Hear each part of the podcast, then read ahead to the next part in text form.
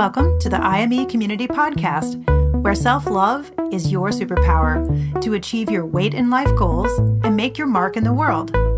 Your host is Dr. Carla, activist MD. If you're a teen who's looking to revolutionize your health and can't wait to follow your dreams, welcome to the IME community.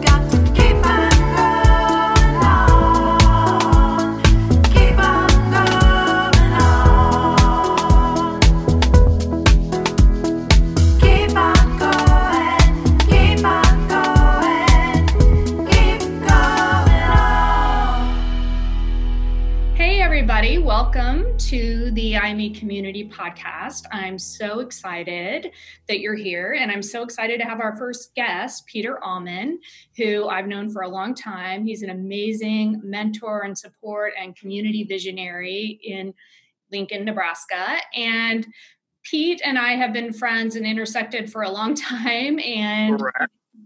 Yep. And Pete's a therapist and he's written an amazing book called Thoughts The Power of Your Mind. And I thought it would be so amazing to have Pete come on and talk about his book, teach us all about his work, why he wrote the book, and what he's finding out since he launched the book. And I, at the end of the podcast, will definitely let Pete know where um, we can all go online and get the book. And also, the other cool thing about Pete is that he's a co founder of an amazing organization called Lighthouse in our community that does amazing work for children, families, and our whole community. And so we'll talk a little bit about Lighthouse too. And we'll talk about how and ask Pete how we can support Lighthouse moving forward. So, Pete, I'm just going to have you tell us a little bit more about yourself and um, then we'll get into your book. Great. Thank you, Carla, for having me on your show. Um, I'll try to make my story short. Um, after college, I went into our family business, and a weird thing happened when I turned 30. I was sitting in my office thinking, I'm an adult. Do I want to do this the rest of my life? Which is kind of a weird deal. And the answer was quickly no. So I took the summer of 1988 and, and volunteered at a place called Covenant House in New York City, place for runaways. They called them throwaways. And Carla, I had an amazing time. And they trusted me. And I even went on the teenage outreach van to bring in teenage prostitutes from midnight to 6 a.m. So came back to Lincoln and thought, you know, that was just an end in itself. But people thought it was weird that a white middle class kid went to inner city New York. So you know how civic clubs and churches are always looking for speakers. So I talked about Covenant House. And it was consistently afterwards, people said, Pete, there's a need in Lincoln. Well, I grew up in Lincoln and obviously very sheltered, but I thought, really?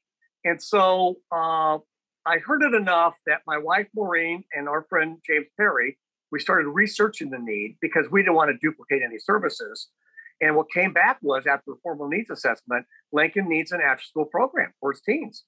So I could get into that, but I won't right now of why that's important. Uh, but Lighthouse just took off. I mean, there is a need. And so I left the family business, went back on my master's in counseling. So I have a half time private counseling practice and I'm half time Lighthouse. And then I found a hobby in my adulthood is I like writing. Awesome. So you've been a therapist for how long? I 24, 25 years. Yeah, and so you've been working with teens and their parents and Yeah, through Lighthouse now this is our 31st year. And my private practice initially was teens and families because you know that's how people knew me through Lighthouse. But now it's predominantly mostly adults, and I didn't change any marketing; just kind of evolved. So I love working with teenagers on up. so tell us why you wrote the book. Tell us about your amazing book, Thoughts: The Power of Your Mind.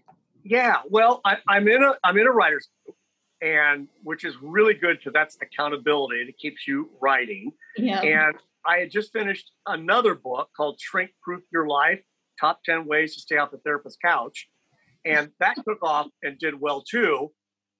But then I got to come up with something new. In the back of my mind, you know, I knew that you know your thoughts create your reality. I knew with that thought, that theme, really there's nothing new under the sun. You know, Buddha said it, BC, uh, Socrates said it, Jesus said it, and modern day psychologists say it. So I thought, you know, it might be a good book to get theologians, philosophers, scientists, um, psychologists, and get good provocative quotes that around that theme of your thoughts create your reality. And I thought, how about A to Z? And I found them and I wrote about them and I came up with, you know, counseling sessions to kind of illuminate more of the truth and then kind of some working steps at the end and Carla, and it really took off. That's awesome. And also I'm going to add life coaches into that too, because that's what we use is the um, the the thought model or thought cascade or whatever you want to call it. You know, it's kind of the basis too of that your current thinking creates your current result, your current reality. And so tell us a little bit more about so your quotes were like your first one is from, can you tell us um, Oh, you bet. And it really worked out by Aristotle. Yeah, it really worked out well because, and Aristotle's quote is, it is the mark of an educated mind to be able to entertain a thought without accepting it. And I'm really lucky that that's the first chapter because to be able to do this work, you have to see your thoughts. And for most of us, thoughts and us are like paint against a wall. I mean, we think that's the wall, but it really isn't. And then you got to separate yourself from the thought and see it and say, you know, is that a functional, productive thought or is that pretty d- dysfunctional and unproductive? Mm-hmm. And I have three truths through every chapter, and one of them is you are not your thoughts, mm-hmm. which in the Western world is pretty crazy. And people get kind of whacked out by that, say, well, what am I then? Which is a whole nother discussion. But you're not your thoughts. And, you know, we have thousands of thoughts a day, and some of them are weird. Like, where'd that thought come from? Mm-hmm. And we're not our thoughts. So I say to people, thoughts are not the problem because it, because it is the nature of our mind to come up with thoughts. It's attaching or identifying and then acting out those thoughts could be the problem or something very beautiful and productive. So just because you have a thought, just say it's it's just a thought. I mean, it's like a rainbow. You know, it comes and it goes, mm-hmm. and the conditions have to be right for it, and the conditions have to be right for thoughts to arise. But you don't have to attach and identify. You can let go of thoughts and then say, well, what would be a nicer thought or a more productive thought? come up with that and then behave that way and it's it's not as easy as that is it for people either especially like when you're my age and you start doing like when, when i started doing like the life coaching and learning about this and then reading your book it's like it's kind of powerful the awareness is but you can't just simply do what we call in kind of life coach world like a thought swap where you just trade it for a more positive intentional thought yeah. Oh, yeah. This takes a lot of practice. Even though once you start it, I think I think it can move pretty quickly because then you kind of get it. Mm-hmm. Like, oh, there's that reoccurring thought. You know, I don't. I'm not going to do that anymore because whatever that doesn't help my marriage or that doesn't help my work environment, and I'm going to let go of it because, you know, if they're listening to you or reading this book Carla, they're probably on a journey. Yeah. Well, okay, you're on a journey. Guess what? You got life lessons. And this is a biggie because it's so prevalent. Right. And and the other thing is like you described it as a rainbow, which I really love because I haven't heard that. But, you know, also like just thinking of it as a sentence in your mind. Uh-huh. And um, that some of those pathways are almost like, and you talk about this in your book, that a, a really powerful thought that's on a loop that we have chosen to believe is true over time and time and time again is a, a belief. And in our society, we are not typically used to challenging beliefs. I, I really like that because also I think in in in the Western culture, so much is reinforced about the external world, you know, achievement and accumulation and travel. And what you're working with and what I'm working with is having people go internal because the thoughts are internal and get some insights this way instead of this way. Yeah. And so, yeah. And so a belief is just a bunch of thoughts. And so, how do you um, describe your three truths? Can you go through those and describe those for us? You bet. Uh, number one, your thoughts create your reality. I mean, that's that's kind of the biggie. Number two, um, and this is also, I mean, they're all biggies. This is also one that I remember when I learned. I'm like, seriously. So the second truth throughout every chapter is there is no reality outside your interpretation of it. I think that one is so profound. And even as like a life coach and somebody who's been doing this work, I and on a daily basis, um, I even thought that was wow, so profound. And can you describe that a little bit more? Explain that. Yeah, well, uh, something as easy as or simple as you and I meet someone downtown, and we hold a little three or five minute discussion. Then you and I leave, and I say, you know, kind of separately with you, well, that, that guy wasn't isn't the nicest guy ever, or maybe I use the choicer word, and you say, I thought he was a good guy. Same experience, but two different interpretations, two different realities, mm-hmm. and so I think people get that because that happens, but it's in everything. Um, that we all construe our reality. And with growth and healing, usually we construe a new reality on the same circumstance, which then becomes a healthier way of being with that circumstance. Great. And so tell us your third truth. And the third truth is you are not your thoughts. Yeah. and I think that that is, like you said, you know, how we attach to those thoughts and we get so stuck in that that is so powerful to know that you are not your thoughts and what a relief it is. Eh, absolutely. That's freedom carla. Because really i mean again in our culture we're taught what you accomplish today multitask you know get a lot of things going on. And then you ask somebody how you doing? Busy. Oh i'm busy too. And that, all that stuff's reinforced and then it's the thoughts are like pain against a wall. You don't even see them, you're just doing. And so this is slowing down, realizing they're just merely thoughts, not buying into them, and then really creating a healthier, happier life. Yeah, that's so great. And I think one of the things that you really enforce here after at the end of each chapter is the reflections that yes. you're encouraging us to do. And that's really the work that has to happen um, because it's not like some sort of arrival point. We're always going to have thoughts that are coming up, and we can either say that's a sentence, or like you say a rainbow, or sometimes I say like some sort of mindful, but mindfulness practices talk about like just noting that's just a cloud going by.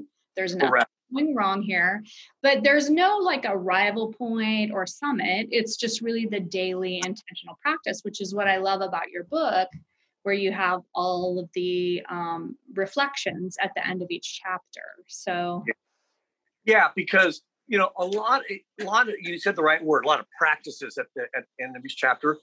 Because a lot of people in my in my private practice, they'll say, "Oh, this is going to be hard."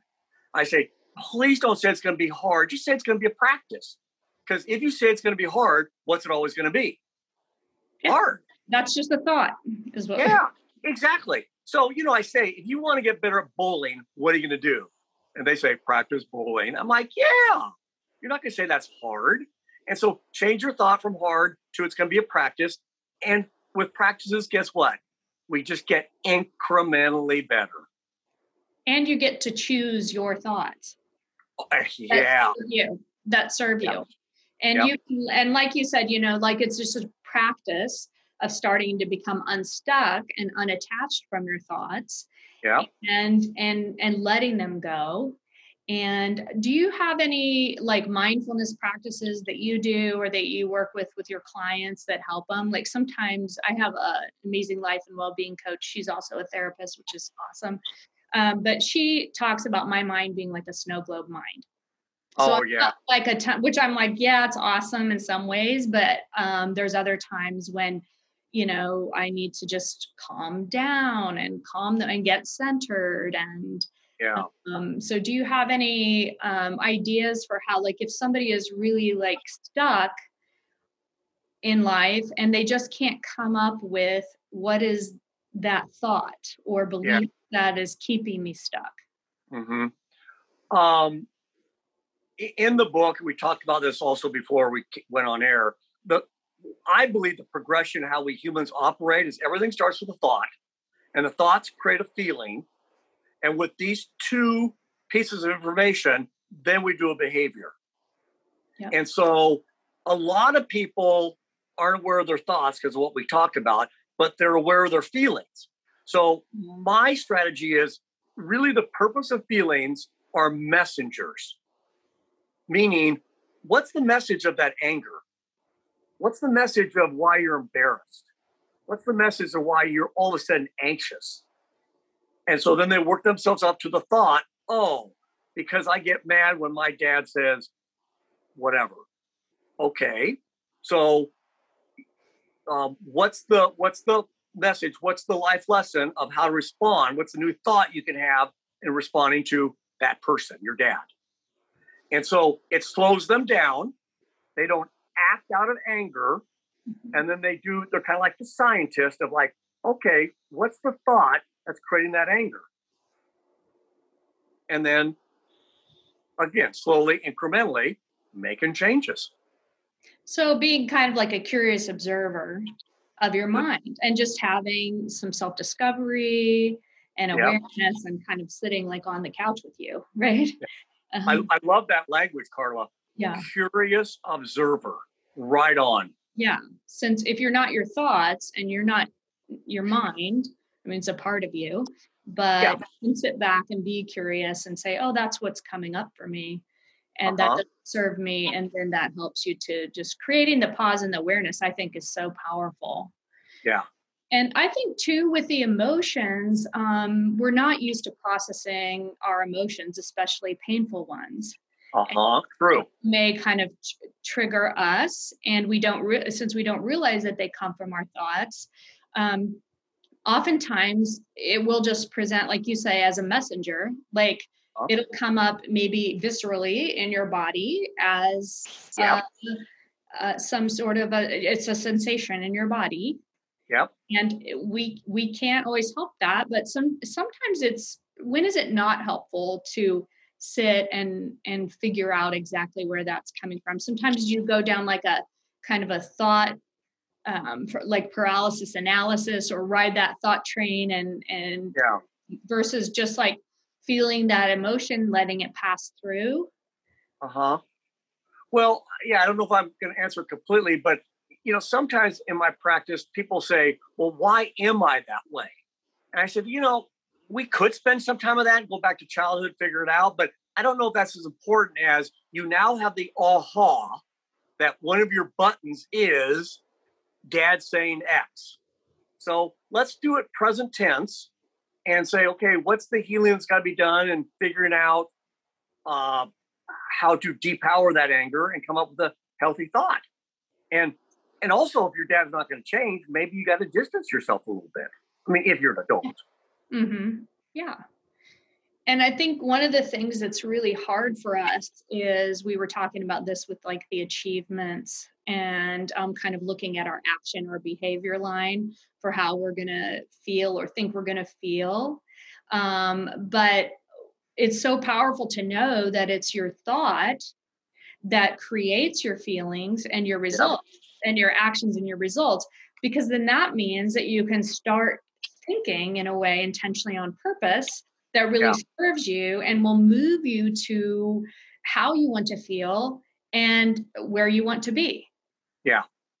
Yeah. And what it also does is um, when one embraces this and practices this, now there's no longer any victimhood stuff going on. That that you're only a victim if you allow if you give too much power to that external circumstance. Because uh, you know one of the things that's that I say often, which we got to talk about a lot, is you know circumstances don't make the person; they reveal the person. So you know one of my favorite Far Side cartoons is two robots are sitting in a therapist's office, and one of the robots has tons of buttons on him. And the therapist said, Well, if you didn't have so many buttons, she wouldn't be able to make you so mad.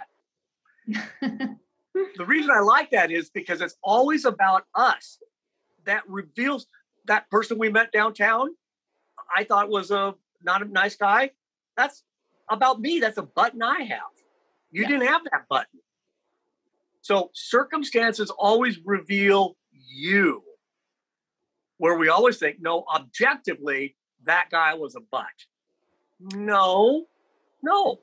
That means you have an issue with whatever that guy, that gal represents. So, no more victimhood. It's all about empowerment, changing your thoughts, and creating a new reality.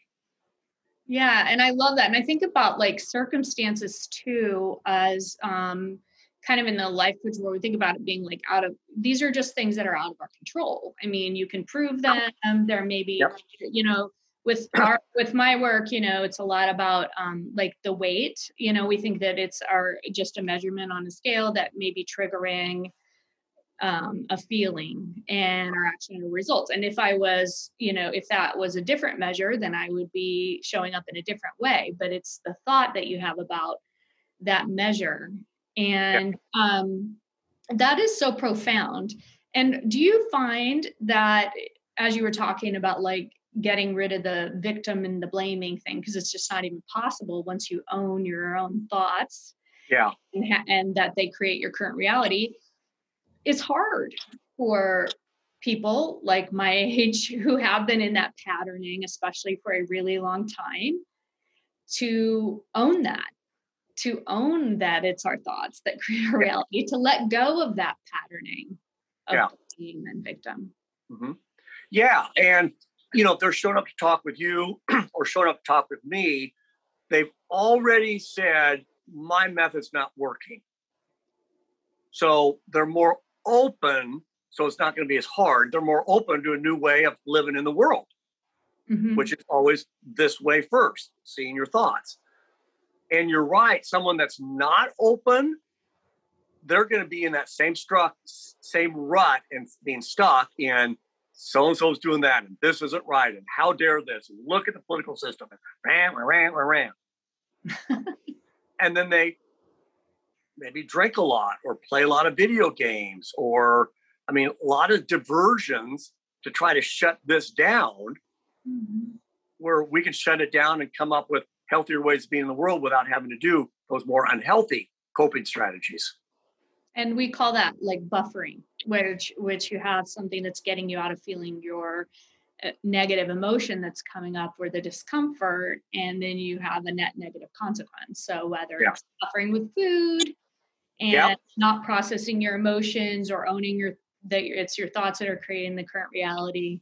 And mm-hmm. so yeah, that's yeah that's just helpful i mean how much is like awareness just awareness is is so powerful and just to tell your clients this is really what you need is just this awareness. Yeah.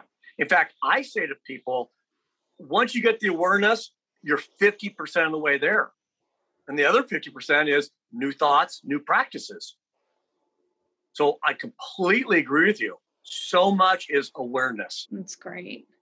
So, one of the things I notice when I'm coaching teens is that they get it like right away.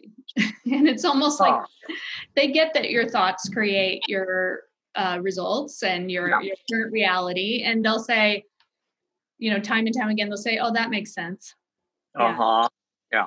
yeah. And um, and it's almost like that scene in Nemo at the end where all the fish are in like the bags in the ocean and they've escaped and they're all like looking at each other like, now what? Uh-huh. And so how do you help your clients yeah. create new thoughts? Okay. Well, uh, one of the things which is always jarring to them, but I do it very purposefully because they need to be jarred, is mm-hmm. saying, Do you really want to change? And they're like, Of course I do. I'm like, Well, you haven't changed the last two weeks, and we've been talking about this. So I'm not passing judgment. Do you really want to change?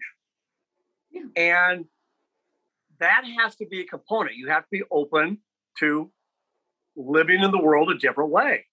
And so once they get that, once they admit, yeah, I really do want to change, mm-hmm. then we kind of maybe role play. I say, okay, I'll be your boss. And then you have to come up with new thoughts and new ways of acting and behaving toward me. Because, you know, let's say he's been complaining about his boss for weeks and weeks and weeks. So I kind of know his boss. So I play it pretty well. And I try to hit every button on him on that robot. And and they smile because they see what I'm doing. And sometimes it takes them three or four or five seconds to come up with a new thought. And at the very end, I say, okay, who won the discussion? And if I won as the boss, then we got to keep role playing, coming up with new thoughts so it becomes easier. If they won, I say, fantastic, you're ready to go live this in the world. That's awesome. I could be there all day with you if that was the case. That's awesome. I love in your your book you have so many amazing examples of your clients and their families and there was one and I'm going to ask you to like share a little bit more about it. There was a teen son, I think, or maybe he was in college and the parents had divergent approaches to him. Like I think the dad was like oh stricter and the mom was more passive and you yeah. drew like a circle. You said you're here you're here yeah. mom and here's where you need to be. Yeah. So uh, the reason i share that and that's a real real deal um, is because everything is seeking balance in life. Nature seeks balance we seek balance. You know if we're really high strung alcohol is relaxant so that you know, we think it's going to help us create balance. So if I'll start with the mom. If the mom is too lax, you know, the kid's acting out, the dad unconsciously thinks it's got to be overly strict. And it just doesn't work when people are living at the ends of the continuum. Mm-hmm. So I said to the dad, you know, if mom tightened up a little bit and gave a consequence or asked for what she needed, dad, what would you do? He goes, well, I'd lighten up. And, and so I said, okay, now you have a practice, a new way of thinking, of being in the world. And now go practice that. And then we'll come back in a week or two and see how you guys are doing. And their result, where they weren't really getting anywhere with their son, not that we can control the outcomes or anyone else's actions, especially yeah. you know with teens, we don't yeah. cause control, but but how they were deciding to show up, yes, really based on just their current thinking. Correct. And and it goes back to your very first subject. They were not aware of their thinking. Yeah. They were living kind of unconscious life. Well, I'm super relaxed with them because dad's really strict. No, I'm strict because you're lax. I'm like, wow, you guys haven't talked, you haven't made your thoughts conscious, and then work with them and come toward the middle. And they think if only my son behaved in this way, then we wouldn't have any problems. Or if only my wife or my husband yeah. Um, showed up in this way. And that's just living on that kind of circumstance line. Correct. We're just always moving the goalpost on ourselves and trying to um, manipulate our lives in that way. And it's just kind of out of touch with reality, too. It's, yeah. it's very freeing to think that to think this is a great thought i'm having that's serving me that it's so freeing to think that it's just our thoughts that we can think on purpose intentionally and create new beliefs that serve yep. us and it's yep. it's unlimited potential you unlock that power of your mind which is the title of your book thoughts the power of your mind yeah well and um that's why like life coaches are needed therapists are needed support groups are needed friends are needed because some of us get in such a line of thinking, we don't know what would be a new way to think because you only know this. Uh-huh. And so, with another mom saying, Well, I would do X, like, oh, wow, thank you. I never thought of it that way. or a life coach or a therapist saying, "Have you thought about it this way?" Well, no, they hadn't because you know they're on uh, rut, and then mm-hmm. you know the Einstein quote, which is really an Al-Anon quote, is you keep doing the same thing expecting different results. Yeah, mm-hmm. it doesn't, doesn't work. Yeah, it's like I can show you why you're stuck. Because like your client who was not interested in changing, or you thought, you know, and there's no problem. Like there's never any problem. You get to choose. Uh-huh. And, and and the more that they have the power of the choice and the power of creating that awareness and intentionally creating those thoughts that serve themselves, the more power they will keep unlocking. It becomes easier and easier over time. Yep. You you got it. Yeah. So what I love about you and I's work, and we intersect on a lot of levels as like community visionaries, but also like the power of working in a compassionate way with connecting one-on-one with individuals, which is why I created I am me, because when you say the letters, I am me. Mm-hmm. Um, and so you have the power of the individual along with the support of the community. And so I really think, Pete, I mean, your work has been so amazing as you work, you know, one-on-one with your clients and writing this book, getting it into individuals' hands. It's so powerful. And then also your community work uh, with Lighthouse. So you had the amazing experience in uh, New York um, that summer. Um, but can you tell us a little bit, tell us a little bit more about Lighthouse, how we can support it, but also mm-hmm. know like as co-founder, like what was your intentional like vision as you um, co-founded Lighthouse? Yeah. Can I go back to what you said just before that when you gave out all those compliments? Uh-huh. Another thing which I have not shared is the the the outside world is always showing you you. So, for instance, downtown, that guy showed me me. I had an issue. Showed you you. You were copacetic with him. So you just reflected to me the things that you like about me. Well, Carla, all that's in you, or else that wouldn't resonate with you. So thank you for being interested in being a thought leader and a community visionary and all the work you do, because what resonates in you is you. And so I just thought that's a good example of the world is always showing you, you, you. Uh, people think of it negative ways, but it's also in positive ways yeah and i think you know when you and i met it was over a year ago for coffee pre-covid yeah. for sure i don't even know that absolutely yeah all and i had just gone through a really super traumatic um, career transition and i just yep. want people like holding space for me for my mm-hmm. story it was so helpful and i remember you saying like i'm so sad you know that that happened and i'm also i i told you about my i didn't have the name i'm a community yeah. that i was becoming a life coach i was going back to my original vision um, as founder of teach a kid to fish creating community solutions for children's health which is now my vision is create community and you said i'm just so glad that you're moving forward in this way and yeah. so that was so helpful and i just want to tell you i have tons of gratitude but um, Thank so, you. So, um, one thing I've learned over the last year or so is that your vision is always yours.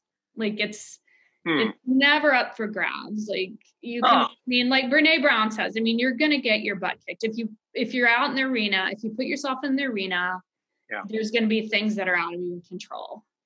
But your vision is never up for grabs. And so I was just curious. You were tapped to launch Lighthouse um, like what that was like and what your vision was. Yeah. Um, I always have enjoyed working with adolescents, whether it's, you know, when I was younger, my 20s in the church youth group, YPOW, the boys group home. And so I read the book of the guy who started Covenant House and it's working with adolescents in inner city. I thought that that speaks to me. And so when I came back, like I said, people said there's a need. And so Covenant House was also an overnight place. And the needs assessment said we don't need another overnight, we just need after school program, which I'm incredibly grateful we're not a 24 7 operation. and so my vision was um, I like helping people live to their potential. That was reflected to me when I was in college. Someone said that to me. I'm like, really? And people saw it in me before I saw it myself. And adolescence is, I think, the ripe time for them to figure out who they are because Erik mm-hmm. Says psychosocially, identity formation is the adolescent skill. So help adolescents figure out who they are, give them the strengths, give them the the wherewithal, give them the belief that they can become successful young adults.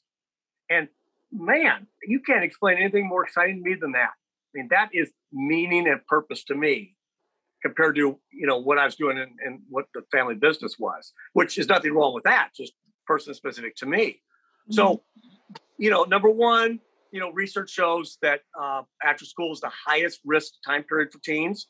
So it's a safe safe harbor, which you know, lighthouse is a great metaphor for that. And then uh, education is our number one goal because we know, you know, the trajectory of a kid who doesn't have a high school diploma and well, every kid who comes Lighthouse has to sign a pledge. I will graduate with at least 2.5. I will not get someone pregnant or get pregnant because we know that trajectory mm-hmm. makes it harder. And I will not get convicted of a crime because we know the trajectory of kids who enter the juvenile justice system. Mm-hmm. So every kid signs that pledge. All of our programming goes to those three things. And we work with the team to help them stay more on that straight and narrow and graduate and you know launch their young adulthood.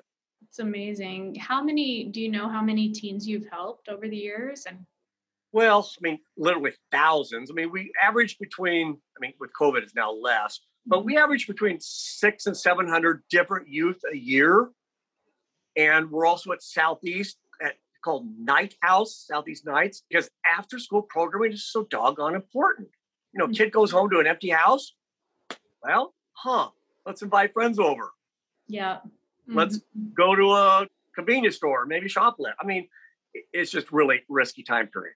So mm-hmm. a lot of teens, and those aren't 700 new teens every year because you know the sophomores come back as juniors, et cetera. But I don't know the exact number, but thousands of thousands. That's incredible. Congratulations. It's amazing Thank you. So, Thank by the way, do you share your book with the teens go to Lighthouse? Well, uh, the staff have all read it, and I have led them through a four-week, um, you know, in-house seminar, mm-hmm. and then they work with it with their their mentees because each okay. regular kid has a mentor to deal with those three pledges. So not necessarily to the kids, but to the staff, and then they work with the kids. Oh, that's awesome. Yeah. That's like teaching a kid to fish, right? I mean, empower oh, voice, which is and also like i love the community build that you've done. I mean lighthouse is a community but there are all sorts of communities. And as soon as i like opened up my mind to think outside of geography for, for community then it just became uh-huh.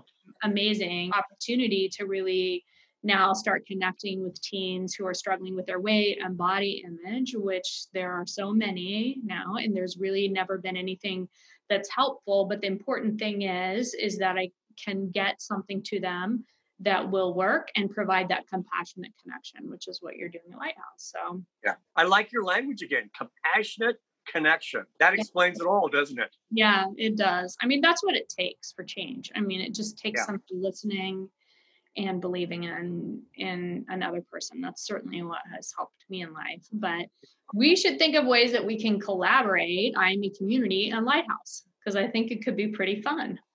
So. I think it'd be fun too. We're all, I mean, you know, funders are always looking at who you're collaborating with. So absolutely, Carla. Yeah, so cool. So, yeah. how can we get your book? You were telling me lulu.com. Give us some more specifics and also on Amazon. Yeah, Lulu is the publishing house, L U L U. And so I, I that would be my preference, but a lot of people go through Amazon, you know, .com and both of those places uh, once COVID lifts, I'll be doing probably some seminars in the community and talking about it and hopefully selling books afterwards. And that's how I've done it with my previous books. So, um, yeah, please read it, get it, come up with good questions, and we'll talk down the road. That sounds awesome. So it's called Thoughts, the Power of Your Mind, Peter Allman, MA. And any ways that we can, as a community, for those of us in the community, support Lighthouse? Tell us where to go and what do you all have going on to either raise funding or exciting things happening in the near future? You bet. Uh, and thank you for asking. Um, our website is lincolnlighthouse.org, O-R-G. There are many, you know, on the banner, money buttons do. So obviously don- donating is a big part. If COVID wasn't going on, we, you know, we always ask for volunteers, but it's just tougher now. But, but now I, will just talk about what's going on at Lighthouse. Uh, when light when the color was red with COVID, Lighthouse wasn't open. When it was orange, we couldn't do the after school program part, but we did open up our gym for uh, we were an online remote learning center, okay. which was super right. important because many kids don't learn well that way. No parents are home, so they're undisciplined. And you know, LPS in the previous quarter handed out the most Fs in their history last quarter, mm-hmm. and it makes sense because it was remote learning. Yeah it's just not fun. I mean the ones i'm coaching it's just it's not interesting. They're not motivated. It's yeah, yeah. it's, it's, under, it's understandable. So mm-hmm. our gym's been a remote learning center and we've been helping lots of teens that way. So now that we're yellow now the after school program's open and we serve dinner and we're open till six. And and then the summer will be our regular schedule two to nine okay and so hopefully when we can all gather back together, you know, we'll ask, you know, have your friends make a meal, bring it in and serve it. Have your church group do it. You know, our church First Plymouth brings in Thanksgiving meal and they they love serving and getting to know the kids because our kids are really good kids. Oh yeah. They're just from really tough beginnings and need some help and need some structure. Yeah and have unlimited potential to unlock the power of their mind to create any reality and any result that they want. So yeah. there's amazing. a believer. yeah. Oh yeah, totally. I drank the Kool-Aid a while ago. So anyway, Pete, thank you so much for your time. I'm so grateful for your work. I'm so grateful for your book. I think it's amazing. I think everyone should go out and get it. And this was just the first podcast interview with you, but we'll be doing more for sure. And Carla, thank you, and thanks for the work you're doing. And I think this is just great. Yeah, thank you. Yeah. Thank you, everyone, for joining us today. We'll catch you next time. Thank you for tuning in to the IME Community Podcast, where self love is your superpower. The content of this podcast represents the opinions of Dr. Carla Lester and is not intended as, and shall not be understood as, a substitute for professional medical advice, diagnosis, or treatment. The opinions shared reflect the host and guest and do not represent an organization or medical group. Always seek the advice of your physician or therapist if you have concerns about your health. Please like and subscribe to the IME Community Podcast. Share IME with your friends and go to imecommunity.com to join the member community. Don't forget to follow IME on social.